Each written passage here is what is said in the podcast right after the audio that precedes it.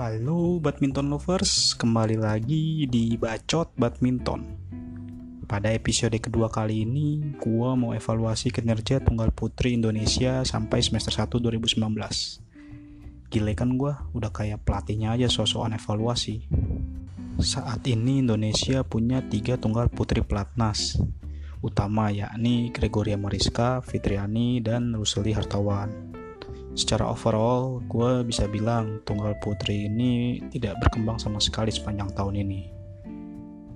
Walaupun pada awal tahun dua ribu sembilan belas sebenarnya Tunggal Putri mendapatkan angin segar setelah Fitriani menjadi juara di Thailand Master dua ribu sembilan belas. Turnamen itu memiliki tingkatan tiga ratus atau setara dengan Grand Prix kalau level zaman dulu. Fitriani ini mengalahkan Tunggal Putri tuan rumah Busanan Ongram Rupan di final dalam dua set langsung, dua puluh satu dua belas, dua puluh satu empat belas. Kemenangan Fitriani atas Ongbamrungphan ini membuat optimistis Tunggal Putri akan bangkit lagi, soalnya Fitriani telah mampu mengalahkan pemain yang memiliki peringkat di atasnya. Sayangnya setelah juara di Thailand, prestasi Fitriani malah kembali merosot. Nah, lanjut bahas tentang Fitriani. Kita melihat dari sebelas turnamen yang diikuti sepanjang tahun ini, dia selalu terjebak di babak tiga puluh dua besar dan enam belas besar. Prestasi itu bisa dibilang mengulang hasil pada semester satu dua ribu delapan belas. Pada enam bulan pertama tahun lalu, Fitriani selalu terjebak di babak tiga puluh dua besar dan enam belas besar. Bahkan prestasi di Thailand itu akhirnya tidak memberikan semangat untuk Fitriani lebih berkembang lagi. Setelah menjadi juara, dia malah kembali ke performa awalnya. Melihat stagnannya performa Fitriani, bagaimana dengan Gregoria dan Ruselli? Berbicara Gregoria, pemain ini adalah juara dunia kelas junior dua ribu tujuh belas. Namun, sampai saat ini dia belum menunjukkan tajinya. Dari sembilan turnamen yang diikuti sepanjang tahun ini, Gregoria mayoritas terjebak di level tiga puluh dua besar dan enam belas besar. Hanya ada satu turnamen di mana Gregoria bisa tembus perempat final, yakni di New Zealand Open dua ribu sembilan belas. Di sana langkah Gregoria dihentikan oleh tunggal putri asal Jepang Akane Yamaguchi empat belas dua puluh satu, lima belas dua puluh satu. Sayangnya prestasi Gregoria bisa tembus di perempat final New Zealand tidak berlanjut di Australia Open dua ribu sembilan belas. Di negeri kanguru, Gregoria malah kalah oleh Mitchell Lee, tunggal dari Kanada lewat rubber set dua puluh satu tiga belas, delapan belas dua puluh satu, tiga belas dua puluh satu. Melihat performa Gregoria sepanjang dua ribu sembilan belas, bisa dibilang juga stagnan dibandingkan semester satu dua ribu delapan belas. Pada enam bulan pertama tahun lalu, Gregoria sebenarnya rajin bertengger di perempat final. Bahkan ada satu juara yang diraih. Gregoria bisa masuk perempat final di turnamen Thailand Master, Orleans Master, dan New Zealand Open. Lalu Gregoria juga jadi juara di Finnish Open. Di final dia mengalahkan rekan senegaranya Ruselli dua puluh satu tujuh, dua puluh satu tiga belas. Namun semua itu bisa dibilang wajar karena turnamen kelas dua. Faktanya ketika dia main di turnamen utama atau turnamen kelas satu di dua ribu sembilan belas, nasibnya hanya tertahan di babak-babak awal aja. Malah pada dua ribu sembilan belas Gregoria dikalahkan oleh Ruselli di German Open lewat rubber set dua puluh satu enam belas, enam belas dua puluh satu, enam belas dua puluh satu. Padahal sebelumnya dia mampu mengalahkan rekannya tersebut di Finnish Open dua ribu delapan belas.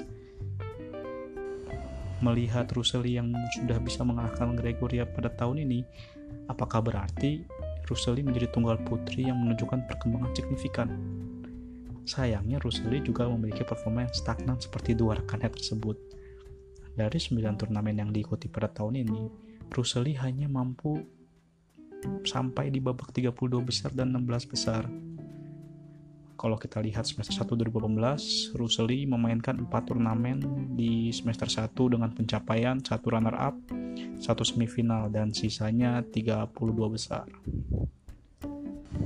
Perbandingan performa semester satu dua ribu sembilan belas dengan dua ribu delapan belas bisa dibilang stagnan.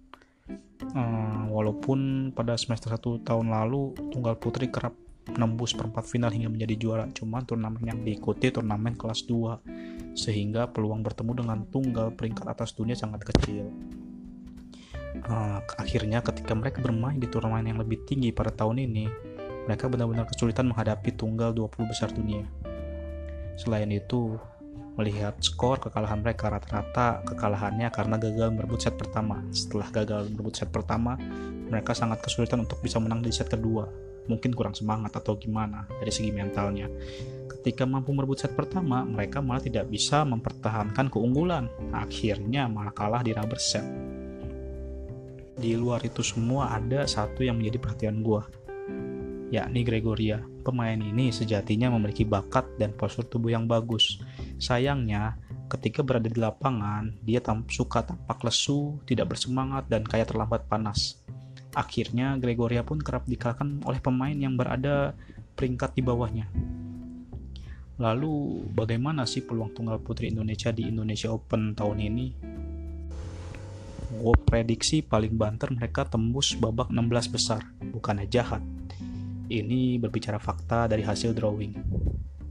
Oke, kita akan lihat kenapa gue bisa prediksi dia hanya bisa, mereka semua ini hanya bisa sampai babak enam belas besar.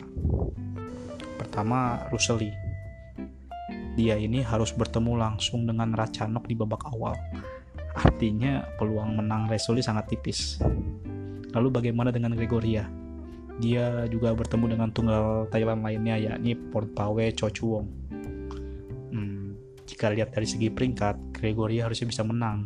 Saat ini Pornpawee berada di peringkat kesembilan belas, sedangkan Gregoria di peringkat ketiga belas.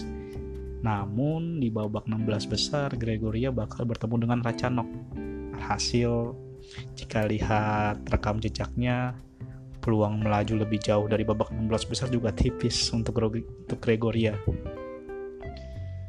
Fitriani malah lebih sial. Di babak awal dia harus berhadapan dengan tunggal putri peringkat dua dunia asal Cina, Chen Yufei. Jelas saja peluang bisa tembus enam belas besar sangat tipis. Namun semua itu bisa berubah jika racikan bumbu latihan dari Rioni Maniaki, pelatih tunggal putri anyar P B S I, bisa membangkitkan kemampuan para Srikandi bulu tangkis Indonesia tersebut. Kita tunggu saja hasil di Indonesia Open dua ribu sembilan belas ya. Sekian podcast Bacot Badminton episode kedua kali ini. Sampai jumpa lagi. Mungkin minggu depan gue bakal posting lagi. Bye-bye.